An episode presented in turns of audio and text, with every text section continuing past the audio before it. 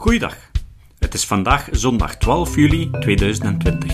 Ik ben Jozef van Giel en dit is de 406e aflevering van deze podcast. Toen ik de aflevering over het broeikaseffect insprak, besefte ik dat ik dringend wat meer uitleg moest geven over elektromagnetisme om alles wat ik daar heb uitgelegd te onderbouwen. Ik ben toen een tekst beginnen schrijven over elektromagnetisme. Het werden uiteindelijk drie afleveringen. En er is nog zoveel te vertellen. Maar ik heb me ingehouden en veel moeten schrappen. In de eerste aflevering heb ik uitgelegd wat elektriciteit is, vertrekkende vanuit elektrostatica. In de tweede hoe magnetisme ontstaat. En daar heb ik ook getoond dat magnetisme en elektriciteit eigenlijk twee fenomenen zijn van dezelfde fysische wetten. Vandaag leg ik uit hoe diezelfde fysische wetten zorgen voor elektromagnetische straling. En dat begrip hebben we nodig om te begrijpen waarom trillende CO2-moleculen elektromagnetische straling uitzenden. Ik hoop dat je na deze aflevering toch een andere kijk zal krijgen op wat je in je dagelijkse leven allemaal tegenkomt. Elektromagnetisme deel 3 Elektromagnetische golven. Dus, eerst nog even samenvatten wat we in de twee vorige afleveringen zagen. Een elektrische stroom in een geleider produceert een magnetisch veld rond de geleider dat loodrecht staat op die geleider. De richting van dat veld kan je afleiden uit de kurkentrekkerregel. Een veranderend magnetisch veld produceert een elektrisch veld dat op zijn beurt een elektrische stroom doet vloeien in een geleider die loodrecht op dat magnetisch veld staat. De elektrische stroom is evenredig met de mate waarin het magnetisch veld verandert. Als het evenredig was met de sterkte van het magnetisch veld en niet met de verandering, dan zou je met een permanente magneet en een geleider een perpetuum mobile kunnen maken. En we weten sinds aflevering 72 dat dat onmogelijk is. In de wiskunde noemen we een functie die de mate van verandering van een andere functie beschrijft, een afgeleide functie.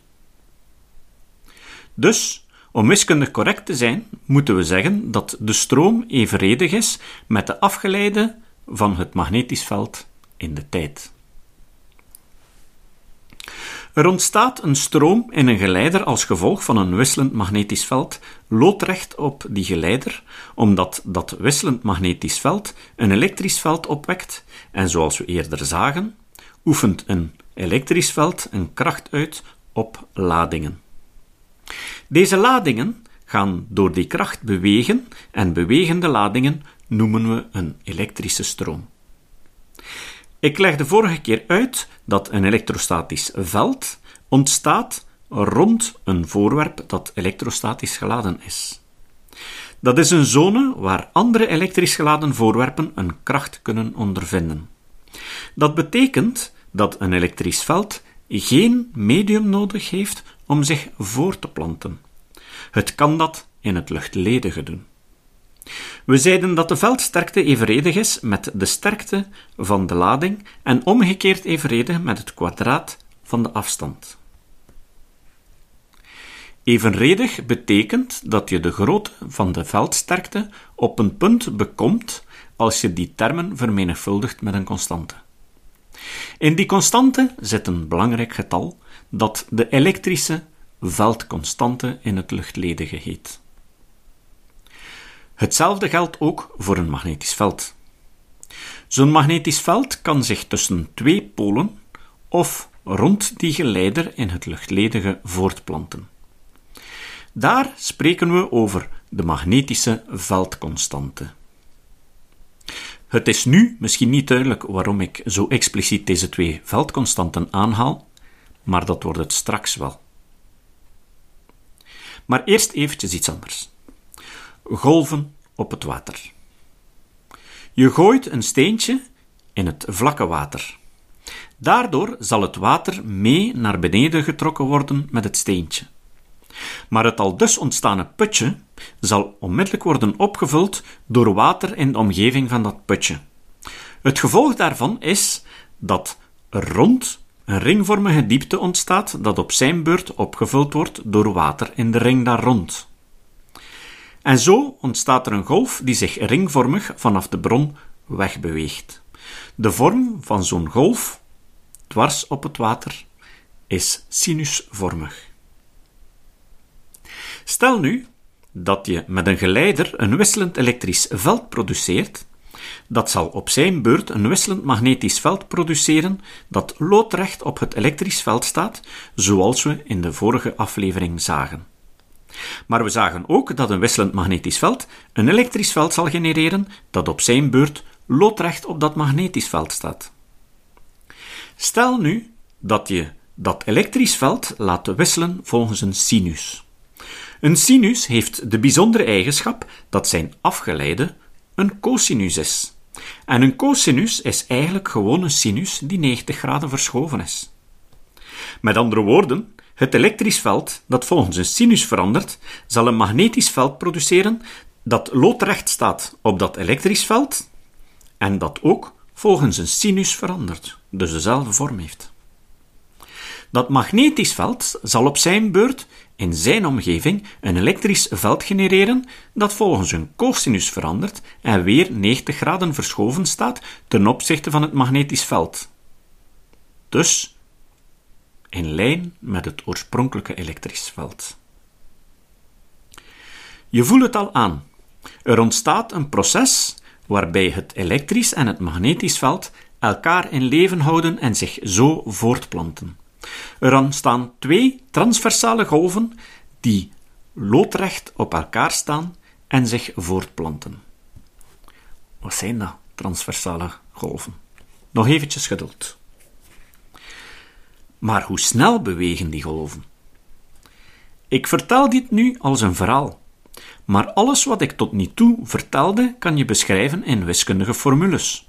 Een formule die een elektrische veldsterkte beschrijft, een formule die een magnetische veldsterkte beschrijft, een formule die een geïnduceerd magnetisch veld beschrijft in functie van het elektrisch veld. Een formule die het geïnduceerde elektrisch veld beschrijft in functie van het magnetisch veld.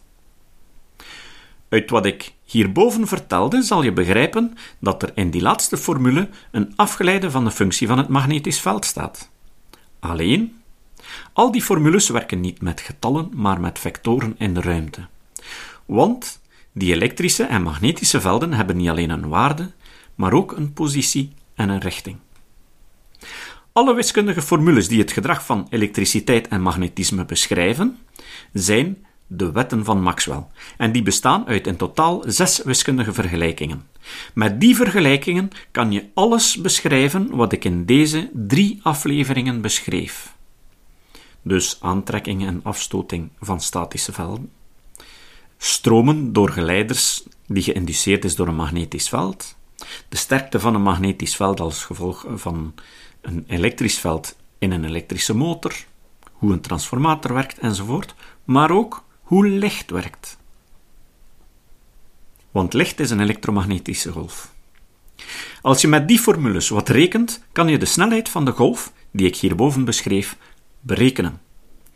Het vereist het niveau van wiskunde dat gegeven wordt aan de 8 uur wiskunde in het laatste jaar van de humaniora. Je moet wat integraal rekenen en wat differentiaal rekenen kunnen, maar voor de rest, voor iemand van dat niveau, zijn de formules niet zo heel moeilijk.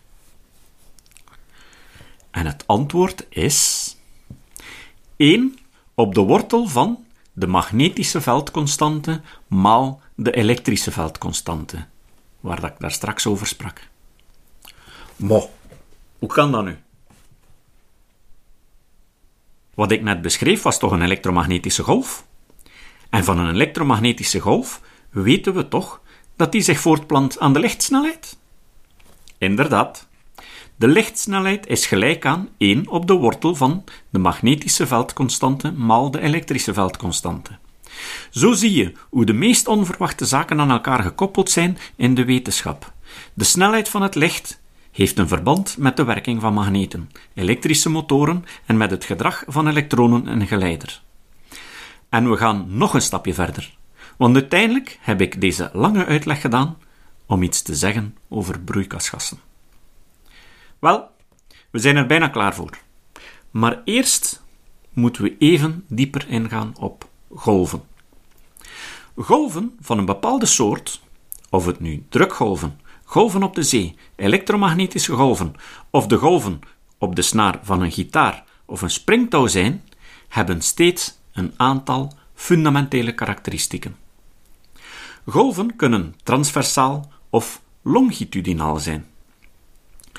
Transversale golven zijn golven waarbij de golfbeweging loodrecht op de voortplanting van de golf staat. Een golf op het wateroppervlak is zo'n voorbeeld. Je ziet dat de golfbeweging op en neer gaat, terwijl de golf zich in concentrische cirkels langs het water voortplant. Ook de golf die ontstaat op een snaar wanneer je die aanslaat, is een transversale golf. Longitudinale golven zijn golven waarbij de golfbeweging in dezelfde richting gaat als de voortplanting. Geluidsgolven zijn daar een voorbeeld van. Daarbij wordt de lucht in de buurt van de geluidsbron ingedrukt en weer uitgezet. Dat gebeurt in dezelfde richting als de beweging van de golf. Een tweede eigenschap van een golf is zijn voortplantingssnelheid.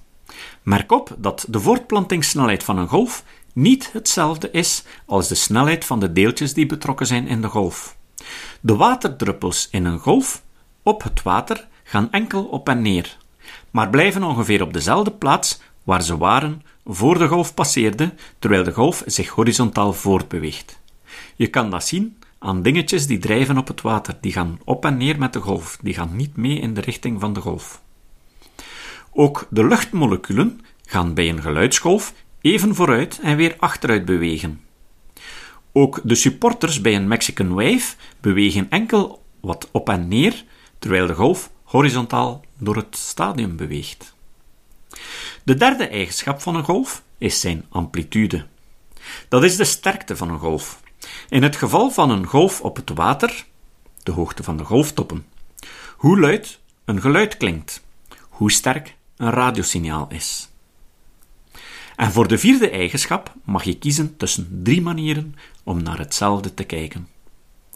De frequentie, hoeveel keer de golf een golfbeweging maakt per seconde, dus op en neer gaat, of ingedrukt en terug uitgeduwd. Deze wordt uitgedrukt in hertz. En 1 hertz is gewoon 1 per seconde.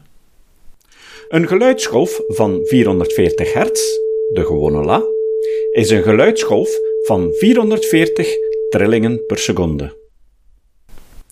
Maar je kan ook kiezen voor de golflengte. Dat is de afstand tussen twee toppen van een golf, of de lengte van een periode. Golflengte en frequentie zijn afhankelijk van elkaar.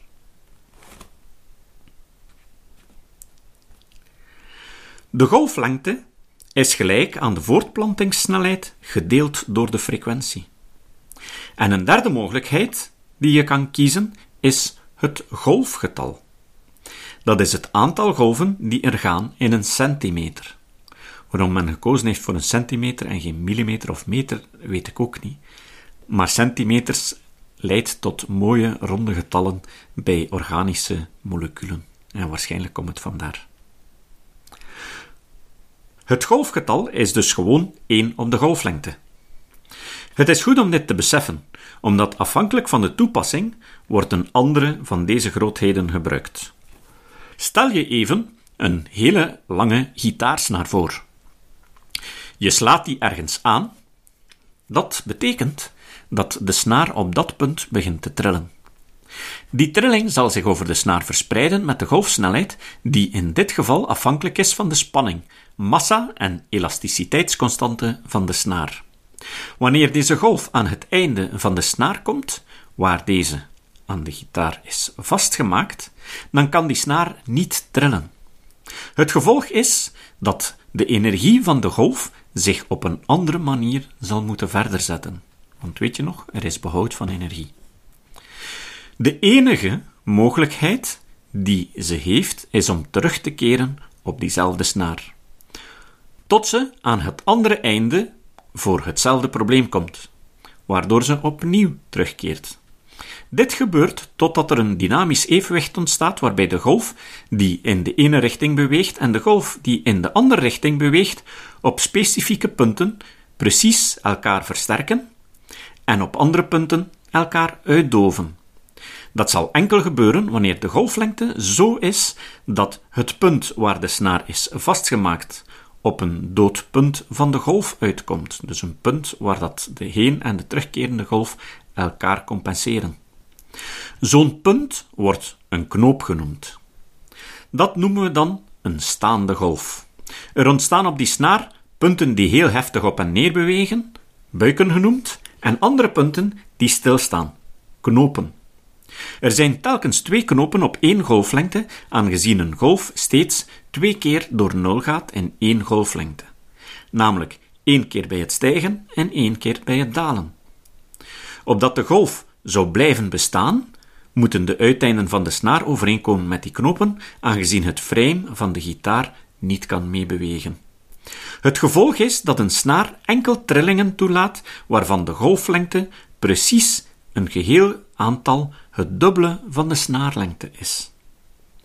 Als je goed kijkt, dan kan je dat zien op de dikste snaar van een contrabas of een piano, of bij vertraagde videobeelden van snaren. Dat verschijnsel kan je ook in water zien.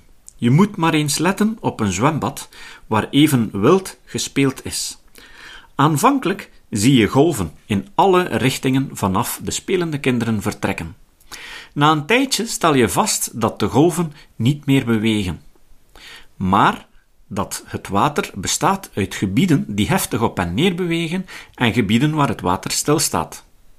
Dat zijn die buiken en knopen van de staande golven die ontstaan zijn.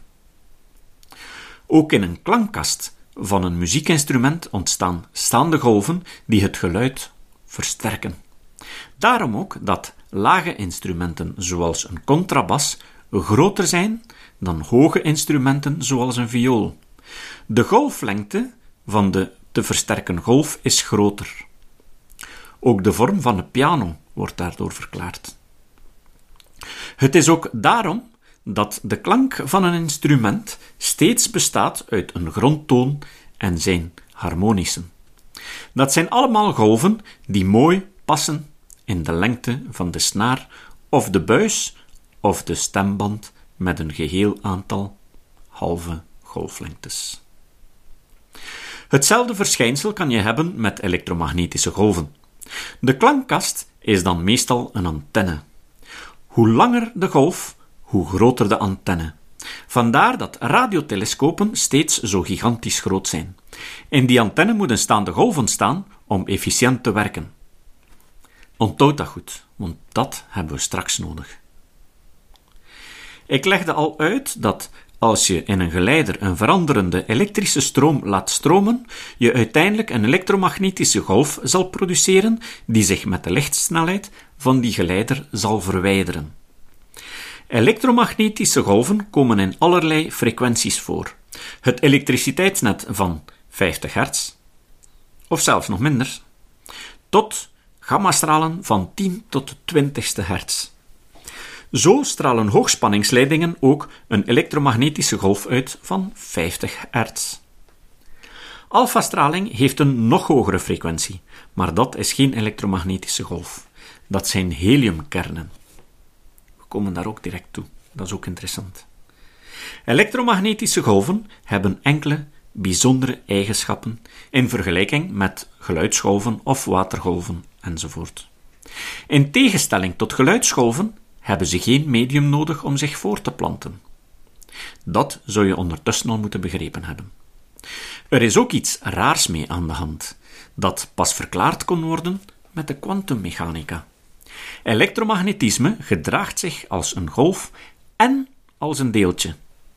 De energie van een elektromagnetische golf is evenredig met zijn frequentie.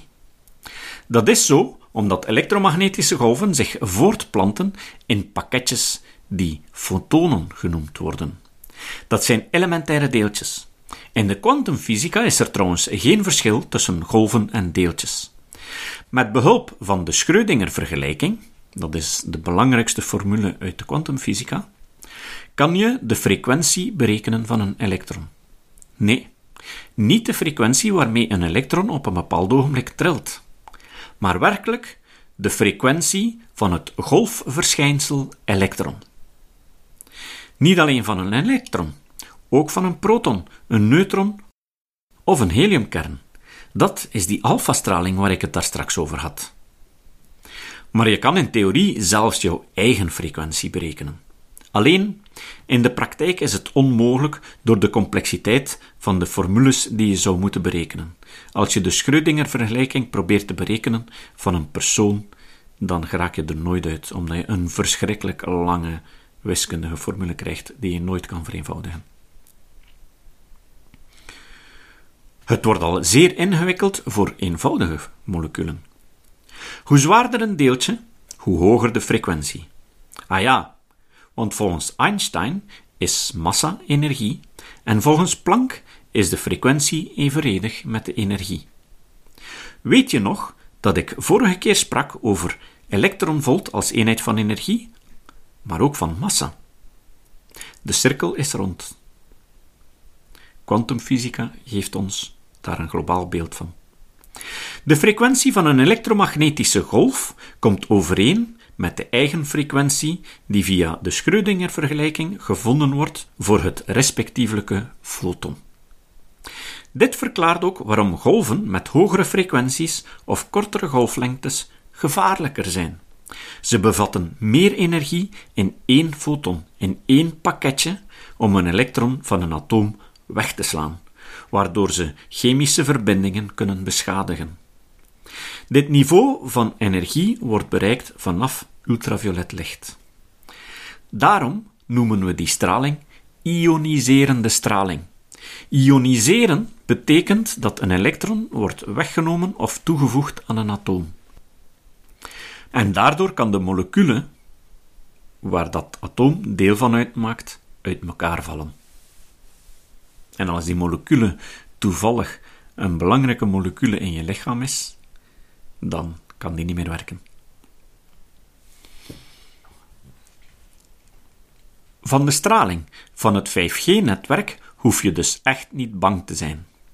Bestralen met een lage frequentie of met een hoge frequentie kan je vergelijken met het gooien naar een glazen venster. Ofwel met een handvol zand, of met een steen die evenveel weegt als dat zand.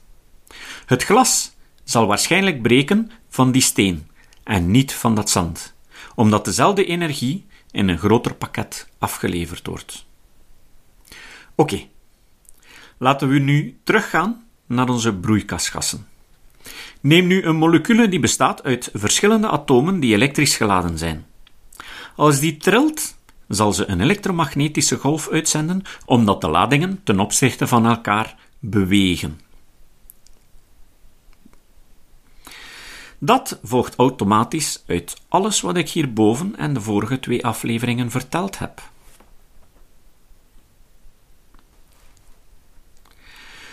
De frequentie van zo'n trilling hangt af van de verschillende eigenschappen van de moleculaire binding en bij sommige stoffen, zoals water, CO2 of methaan, zitten ze pal in het infraroodgebied, waardoor ze, wanneer ze trillen, ze infrarood in alle richtingen uitzenden.